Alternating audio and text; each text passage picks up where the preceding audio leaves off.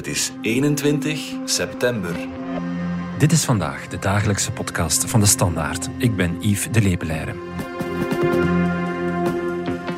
De documentaire God vergeten over misbruik in de kerk maakt heel veel los. Voeg daar nog een ongelukkige reactie van bisschop Johan Boni aan toe en de discussies over ontdopen en over de financiering van de kerk laaien weer hoog op. Maar het roept ook de vraag op naar de macht van de kerk en of de kerk überhaupt nog macht heeft.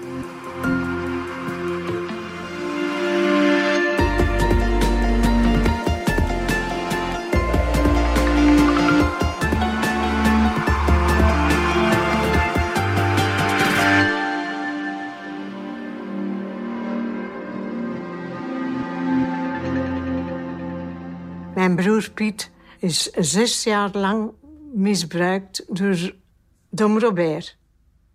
Hij was lichamelijk, als hem geslachtsdelen uh, was dat helemaal doorgescheurd.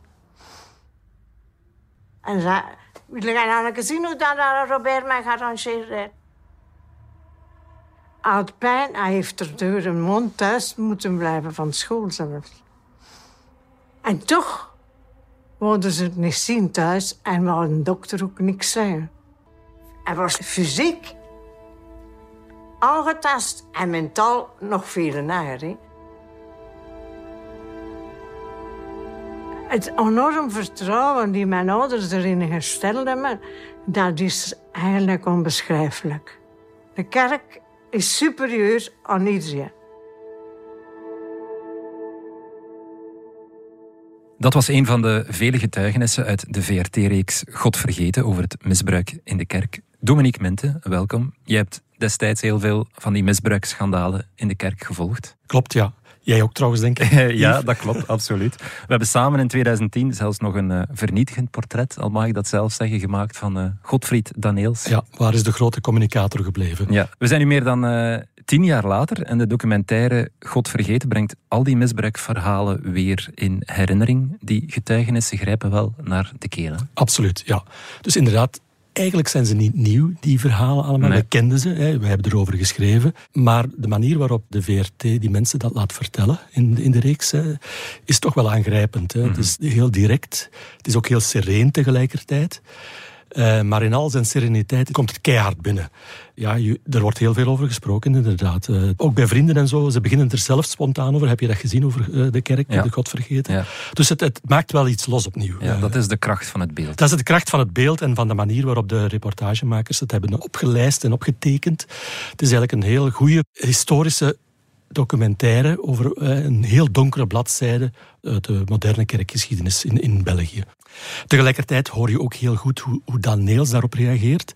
Ook dat wisten we. Wij, wij de krantenstandaard heeft de Daneels-tapes in der tijd gepubliceerd, ja. uitgeschreven. Dat was een ontmoeting tussen Daneels, Roger van Geluwe en zijn slachtoffer Mark van Geluwe. Ja, waaruit bleek dat ja, Roger van Geluwe en kardinaal Daneels het eigenlijk toegedekt wilden houden. Ja, ja, inderdaad. En als je dat Daneels dan hoort zeggen, hoe hij dat allemaal toch probeert te vergoelijken, ja. wat uh, onkel Roger heeft gedaan... Hè, of maar ik vind het eigenlijk al heel serieus dat hij dus duidelijk zegt, dat is een erge zaak. En, en ik vraag er nu uitdrukkelijk vergiffenis. En daar is het koos af? Het is wel constructief. Maar voor mij was het ook vernietigend hoor. Dus vergiffenis vragen, zeg je. Of vergiffenis vragen niet genoeg is, ja, dat komt wel heel hard binnen.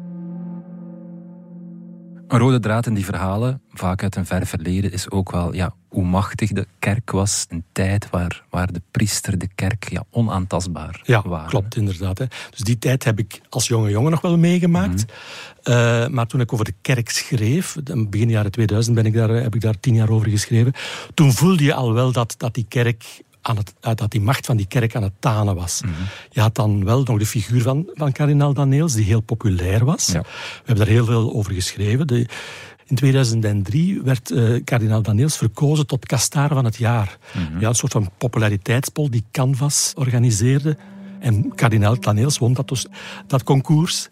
En ja, dat, en ik heb daar toen ook nog stukken over geschreven, waarom hij toen zo populair was. Ja, hij kon wel met zijn met zijn ja, beetje zalvende toon die hij altijd wel heeft gehad, zei hij soms wel Ja, hij, hij kwam over als een beetje progressiever. progressiever ja. dan de doorsnee bisschop. Hij, hij had wel de gave van dat woord. Dus dat droeg allemaal bij tot zijn populariteit. Nochtans, Dominique, stonden er toen al familieleden van slachtoffers aan zijn deur. Ja. In de documentaire blijkt dat ook. Hè? Absoluut. Lafaard Ja. eh, roept daar iemand Ja. begin jaren 2000 over kardinaal Daniels. Ik vind hem een dikke lafaard. Omdat hij het misbruik heel Ja. slecht aanpakt. Dat, hè? heeft, ja, dat is inderdaad zo. Hebben wij daar toen te weinig aandacht aan besteed als media? Misschien hebben wij daar ook wel fouten gemaakt. Hebben wij iets te weinig door dat imago van kardinaal Daniels als goede communicator gekeken? Anderzijds hebben wij ook wel toen al, in begin jaren 2000, hebben wij wel schandalen opgetekend. Maar hij is er altijd bij, ja, mee weggekomen. Ook omdat die harde bewijzen er dikwijls heel... Het blijft heel moeilijk Ja. bewijsbaar. Dat is altijd heel dat probleem geweest. Maar de bom barstte dus in 2010. Eh, rond die periode waren er ook een aantal persconferenties, onder meer van eh, Godfried Daniels, van de andere bisschoppen.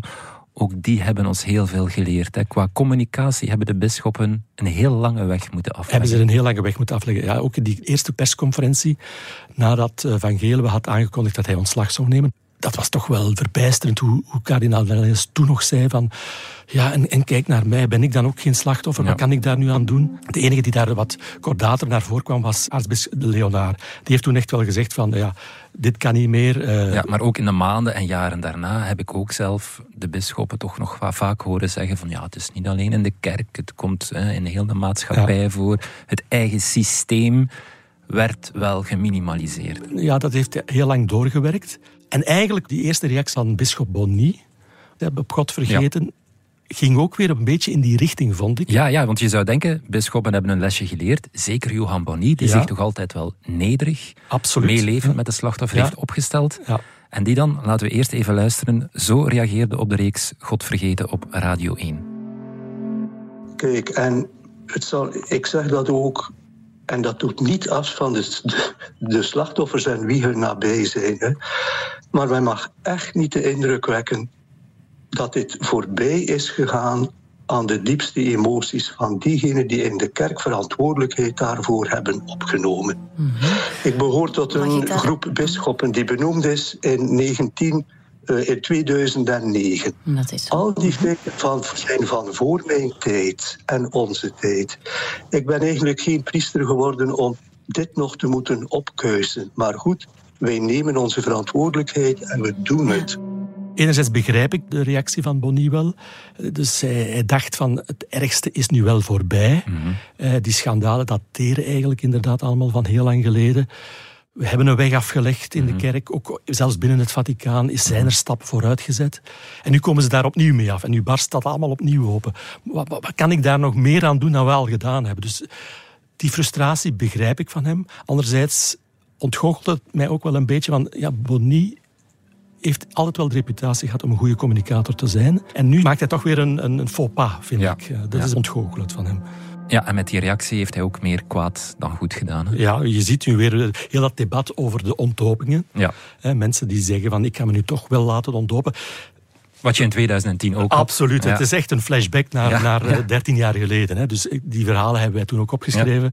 Ook heel het debat over de kerkfinanciering kwam toen hè, op scherp te staan. Van, hè, moet de belastingbetaler opdraaien voor de financiering van de kerk? Komt opnieuw terug. Ik heb een heel, heel erg déjà vu gevoel bij, bij heel het debat dat nu aan de gang is. Nu goed, Dominique, ja, veel mensen willen zich toch weer laten ontdopen.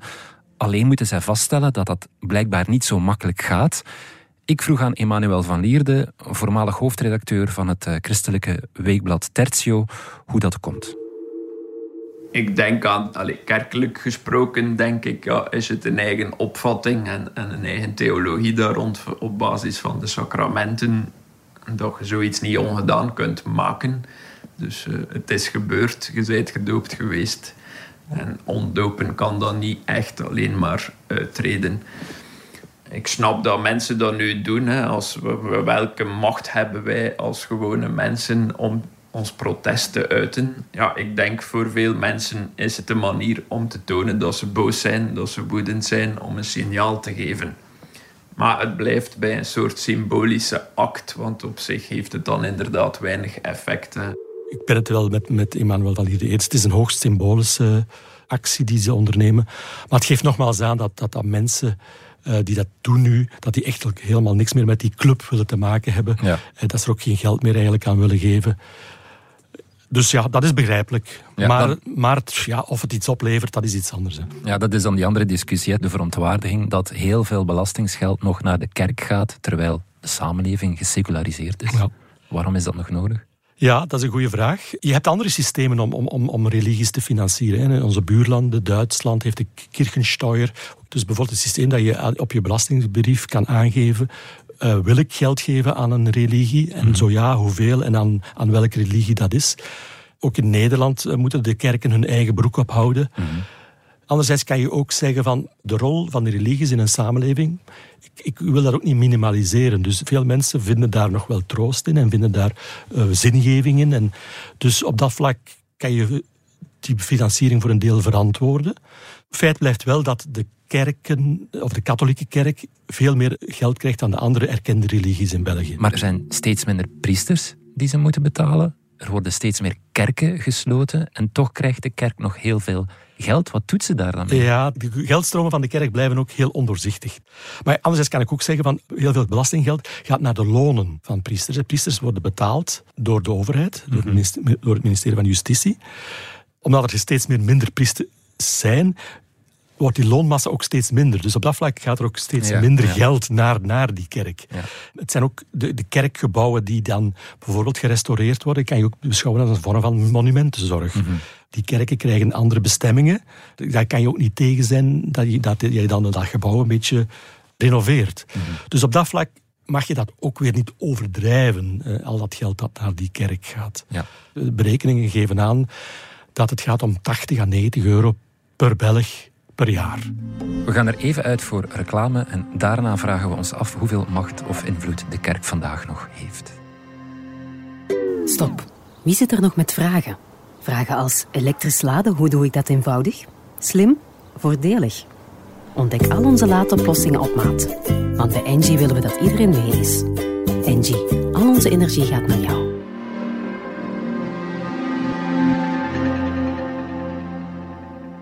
Dominique, terug naar eh, de macht en de invloed van de kerk vandaag. Sinds kort hebben we een nieuwe aartsbisschop, Luc Terlinde. Maar eigenlijk hebben we daar heel weinig aandacht voor gehad, voor die man. Dat verbaasde Emmanuel van Lierde, voormalig hoofdredacteur van Tertio. Dit is wat hij daarover zei.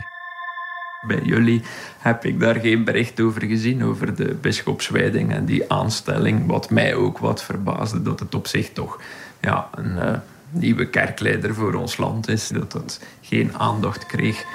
Het zegt wellicht inderdaad iets over de positie van de kerk in onze samenleving als dat geen bericht meer waard is of eh, inderdaad eh, genegeerd wordt. En dan inderdaad zal het gevolg wel zijn dat de meerderheid van de mensen in de straat niet weet wie onze huidige aartsbisschop is. Ja, Dominique, het zegt inderdaad heel veel over de positie van de kerk. Dat het ons niet meer interesseert wie de nieuwe aartsbisschop is. Dat klopt, denk ik. Ik denk dat hij gelijk heeft op de standaard. Eh, de- Is er eigenlijk niemand die nog religie of de kerk echt in zijn portefeuille heeft, zoals ik dat had begin jaren 2000. Ja, je kan je daar terecht afvragen, is dat een goede zaak? Maar ja, de feiten zijn zo. Hè. Vroeger, als er een nieuwe aartsbisschop werd eh, gekozen, was dat nog, ja, moesten we dat zorgen dat we dat eh, nieuws misschien liefst in primeur hadden. Ja. Dat is allemaal, nu wordt dat, ja, oké, er is een nieuwe aartsbisschop, we maken een portretje van die man. En dan ooit zullen we die man nog wel eens interviewen, maar daar blijft het dan ook bij. En toch, Dominique, heeft de nieuwe aartsbisschop misschien toch nog wel invloed of macht? Het is een heel moeilijke vraag om dit aan te beantwoorden, vind ik. Als je echt spreekt over macht, dan denk ik nee, die heeft hij niet meer. Heeft hij nog invloed? Dan denk ik misschien wel. De eerste plaats kijk je dan toch naar het katholiek onderwijs. Ja. De Gimaarstraat. Katholiek onderwijs blijft in, in Vlaanderen een heel machtige zuil. Heel veel scholen zijn katholiek. En de secretaris-generaal van het katholiek onderwijs die wordt nog altijd wel benoemd door de bisschoppen. Gaan zij zelf op zoek naar hun mannetje? Dat weet ik niet. Maar bijvoorbeeld de vorige, eh, de man die nu net zijn ontslag heeft aangekondigd, Lieve Boeven, die kwam wel uit de brede kring van de kerk. Hè. Hij was professor theologie aan de KU Leuven. Dus die man had wel relaties, goede relaties met de bisschoppen. Dus ja, in dat katholiek onderwijs zal de kerk nog wel zijn invloed hebben. Maar hoe ver die reikt, hoe ver die precies reikt, dat blijft heel moeilijk. Daar blijft heel moeilijk de vinger op te leggen. Ik vroeg ook aan Emmanuel van Lierde nog hoe ver de macht van de kerk eh, bijvoorbeeld in het onderwijs eh, eigenlijk nog reikt. En opvallend, zelfs iemand als hij heeft er een beetje het raden naar. Ik denk dat ze daar inderdaad op, op bepaalde punten nog in bepaalde raden van besturen een zekere macht kunnen uitoefenen. Inderdaad op benoemingen, inderdaad van wie dan de topman wordt, zoals uh, bij het katholiek onderwijs wellicht hun stem nog wel doorslaggevend is. Maar ik weet ook niet hoe die procedures lopen. Ik denk dat er weinig transparantie over is. Dat is een, uh, duister proces misschien. En, in die zin inderdaad uh, wel nog de plaats waar macht kan uitgeoefend worden. Maar dat draait dan misschien ook niet altijd uit zoals ze hopen of willen. Hè. Ja, een vorige figuur als Mieke van Ecken stond zeker ook sterk genoeg als uh, politica om haar ding te doen. En ik denk ook mijn lieve boeven dat het hetzelfde was. Dat die man ook wel zijn eigen kijk dan heeft. Dus misschien zijn er dan bepaalde verwachtingen op voorhand. Maar misschien loopt het anders in de feiten en doet die man het toch anders dan bisschoppen hoopten of wilden. Dat weten we niet. Hè. Je hebt ook natuurlijk de Katholieke Universiteit van Leuven. Die K staat er nog altijd in. Dat debat heeft eigenlijk ook in 2011 plaatsgevonden ja. aan de KU Leuven. En ook weer na die schandalen ja. in Operatie Kelk was de vraag van... moet de KU Leuven nog die K wel behouden? En toen hebben ze beslist om dat toch te behouden, die K. Maar als je tegelijkertijd mag je ook zeggen, uh, zeker voor als professoren in het buitenland zijn, de University of Louvain. Mm -hmm. Dus dat is weer zo'n typisch uh, Belgische uh, compromisoplossing. Want bijvoorbeeld in Nederland, de bekendste of de grootste katholieke universiteit in Nederland was die van Nijmegen, de katholieke universiteit van Nijmegen. Maar die heeft haar naam echt definitief helemaal omgegooid en die heet nu de Radboud Universiteit. Ah, ja. Ja. Dus daar zijn ze toch wel die stap verder gegaan. Dus maar in, in Leuven blijft die K behouden. Maar, Wat zegt dat? Durven ze dan toch niet ze helemaal durven dan toch misschien niet helemaal doorknippen, mm -hmm. ja. De argumenten die ze dan aanhalen is, ja, we mogen onze wortels, onze traditie ook niet verloochenen. Mm -hmm. Maar ik heb verschillende professoren die dan uh, zeggen van, ja, als ik in het buitenland kom en ik zeg dat ik van de Catholic University ben, dan kijken ze mij toch een beetje vreemd aan. Want zeker in de internationale academische wereld staat katholiek toch niet meer zo voor kwaliteit, zoals dat hier graag nog altijd. Ja, ja. Maar bijvoorbeeld, Bisschop Bonny, zit in de raad van bestuur van de KU Leuven. Allee, hij heeft een adviserende rol daarin. Mm -hmm. Maar ik hoorde bijvoorbeeld dat toen uh, Lux zelf aangesteld was als, als rector, was de eerste man die hem belde Johan Bonny. Ah, ja. Om ja, gewoon eens uh, kunnen we eens een babbeltje hebben. Op zich is daar niks mis mee. Hè? De rector mocht op audiëntie. Ja, mocht op audiëntie ja. bij de bisschop. Of de, of de bisschop kwam nou op audiëntie bij de rector. Achteraf zei, moet, zelfs gezegd hebben, ik vond dat wel vreemd dat Bonnie zo eh, toch direct de telefoon nam om mij te spreken. Anderzijds kan je ook zeggen, ja, het is normaal. Wij wij willen gewoon eens een gesprek hebben. Maar je voelt dan wel dat de bisschoppen toch nog altijd willen laten voelen dat ze begaan zijn met die universiteit. Ook bijvoorbeeld een andere anekdote is, in het rectoraat hangen nog heel veel katholieke christelijke symbolen. Mm -hmm. Ook die blijven daar hangen. Dat is ook een soort van schroom om die weg te halen. Mm -hmm. Dus op dat vlak voel je ergens nog wel die rol die de kerk toch nog altijd wil hebben in, in het maatschappelijk debat. Ja, zeker in ethische kwesties. Hè? Ja, je hebt ook Gastensberg, hè, de, de medische faculteit. Dat ligt altijd iets gevoeliger hè, rond de ethische vraagstukken, rond abortus, in vitro fertilisatie, euthanasie. Vroeger was die greep of die invloed van die kerk toch nog wel groter. Hè? Als ze onderzoek wilden doen naar in vitro fertilisatie, moesten ze de toestemming hebben van Rome of moesten ze toch eens naar Rome gaan om te horen van wat wij hier doen, is dat wel allemaal correct? En, en kregen ze ook wel eens vragen vanuit Rome van wat zijn jullie daar eigenlijk aan het doen? Ja. Ik heb geen indicaties dat die greep van Rome nog zo, zo sterk is. Ook daar voel je wel dat die invloed steeds vager wordt. Maar dat neemt niet weg dat er ja, discussies blijven bestaan rond hoe ver kan je gaan in medische behandelingen. En daar heeft de kerk altijd wel zijn rol in gespeeld en willen ze nog graag die rol blijven spelen. De kerk is ook tegen euthanasie. Mm -hmm. En in ja, toch nog wel wat katholieke ziekenhuizen, zorginstellingen, kan je niet altijd euthanasie vragen of klopt, krijgen. Ja, klopt, ja. Laat de kerk daar dan nog zijn invloed gelden? Ja, de vraag is, is dat de kerk zelf die daar die invloed wil hebben? De ziekenhuizen worden niet meer bestuurd door de bisschoppen. Het zijn allemaal leken. Maar ook bij ja, de dokters zelf zijn er een aantal mensen die in dat christelijke gedachtegoed zitten, die die christelijke geloofsovertuiging hebben. Dus feit blijft dat het christelijk gedachtegoed niet weg is, helemaal nee, niet, nee, weg nee. is uit de Vlaamse samenleving. Dus die, die blijft voortbestaan, met of zonder kerk als machtsinstituut. Dus op dat vlak gaan die debatten altijd blijven voortbestaan, die ethische debatten. Ja, ik herinner mij zelfs een discussie bij de Broeders van Liefde, waar de generaal-overste toen, Stokman, ja, rabiaat tegen euthanasie was en dat niet wilde in zijn instellingen. Dat niet wilde in zijn instellingen, maar waarop dan de Broeders van Liefde Vlaanderen uh, daar niet mee akkoord gingen. Dat toch in bepaalde gevallen wilden toestaan in een aantal psychiatrische centra. En dat heeft tot een breuk geleid mm -hmm. tussen Stokman en de, de Broeders van Liefde. Stokman heeft niks meer te zeggen oh ja. bij de Broeders van Liefde in Vlaanderen. Je voelt dat uh, ook binnen de Salesianen de leken de macht steeds meer naar zich toe trekken en hun eigen koers willen varen, mm. los van de religieuze leiding van, van die congregatie. Conclusie, Dominique.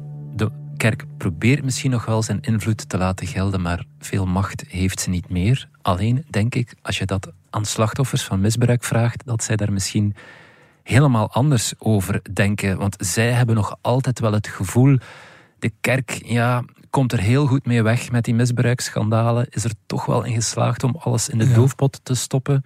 Zij blijven heel gefrustreerd. Hè? Ja, die trauma's die zij hebben meegemaakt, die zijn zo groot dat het heel moeilijk voor hen is om te begrijpen dat de kerk er inderdaad redelijk goed mee weggekomen is. Mhm. Wat Operatie Kelk bijvoorbeeld heeft duidelijk gemaakt, is dat zelfs justitie heel moeilijk is om de daders nog te straffen. Heel veel van die dossiers waren verjaard. Mhm. Wat de kerk dan gedaan heeft, of probeert te doen, is tegemoetkomingen te doen, financiële tegemoetkomingen. Maar ja, dat geeft ook niet echt voldoening. Dat, dat, dat snap ik heel goed van die slachtoffers. Ja, er komen nog altijd dossiers binnen hè, bij de kerk. Deze week nog hebben de bisschoppenconferentie heeft een persbericht uitgestuurd waarin ze de, uh, nog eens de cijfers geven. Tussen uh, juni 2022 en juni 2023, dus het voorbije jaar, mm -hmm. zijn er nog altijd 47 meldingen binnengekomen bij het, bij het steunpunt, hè, bij dat punt dat, dat die klachten behandelt. Dan denk ik, oh, dat is toch nog altijd wel ja, veel. Dat is hè? niet te weinig. Hè? Dat is niet te weinig. Maar als je dan kijkt van waarover gaan die, die klachten, 77% van die klachten gaat over feiten die zich 40 jaar geleden of, of, of, nog langer geleden hebben voorgedaan.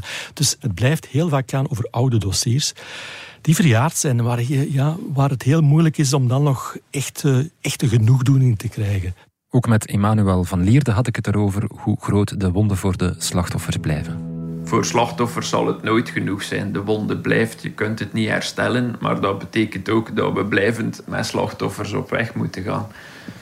In 2017 is er een grote nationale uh, samenkomst geweest in de basiliek van Koekelberg, waar ook uh, vergiffenis gevraagd is.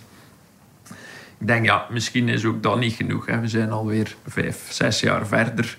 Misschien moet er elk jaar een viering en een dag zijn waarop slachtoffers kunnen samenkomen die dat wensen. En misschien ja, niet altijd in Koekelberg, maar misschien om beurten in een ander bisdom een dag houden. Maar dat het niet vergeten wordt en dat er aandacht voor hen is. Ja, Dominique, conclusie is eigenlijk: de kerk ja, moet er maar mee leren leven dat slachtoffers om genoegdoening zullen blijven vragen, dat de kerk het zal moeten blijven uitleggen. En dan doen de persoonlijke gevoelens van een Johan Bonny er eigenlijk niet toe, mag ik het zo zeggen? Dat mag je zo zeggen, denk ja. ik. Je mag ook niet doen alsof er niks meer gebeurt in die kerk, dat er geen misbruiksschandalen meer zijn. Mm. In België zal het heel beperkt blijven, denk ik, eh, omwille van het feit dat er nauwelijks nog priesters zijn. Dus het probleem, cynisch genoeg, lost zich hier vanzelf op. Maar je mag niet vergeten, de kerk is nog wel machtig in Afrika, in Latijns-Amerika. Daar hebben die priesters, die religieuzen, wel nog altijd die machtspositie die, Ja. de, die, die ze hier 50 jaar geleden hadden. En daar blijven dus de problemen heel, daar blijven schandalen opduiken. Hè. Dus dat, dat mogen we ook niet uit het oog verliezen. En dan denk ik dat de kerk toch eindelijk ook eens moet beginnen uh, te kijken naar de manier waarop ze naar seksualiteit kijken en Ja. de regels die ze, die ze zichzelf hebben opgelegd, die totaal onnatuurlijk zijn. Ja, het celibaat, daar, celibaat daar willen ze het debat niet over Ze- daar willen ze het debat Ja. niet over aangaan. Ik begrijp dat niet. Mhm. Zolang ze dat niet doen, zullen ze het probleem blijven hebben. Ik zeg ook niet dat als priesters mogen trouwen en, en, en dat dat alle problemen van de baan zijn. Maar ik denk dat, dat ze dan toch wel een, een stap in de goede richting hebben gedaan. Oké, Dominique, bedankt. Graag gedaan. Dit was vandaag de dagelijkse podcast van De Standaard. Bedankt voor het luisteren. Volg ons op Spotify, Apple Podcast of eender welk ander podcastplatform. In onze gratis FDS podcast kan je niet alleen ons werk beluisteren, maar ook de beste podcasttips terugvinden. Alle credits van de podcast die je net hoorde vind je op standaard.be-podcast. Reageren kan via podcast.standaard.be.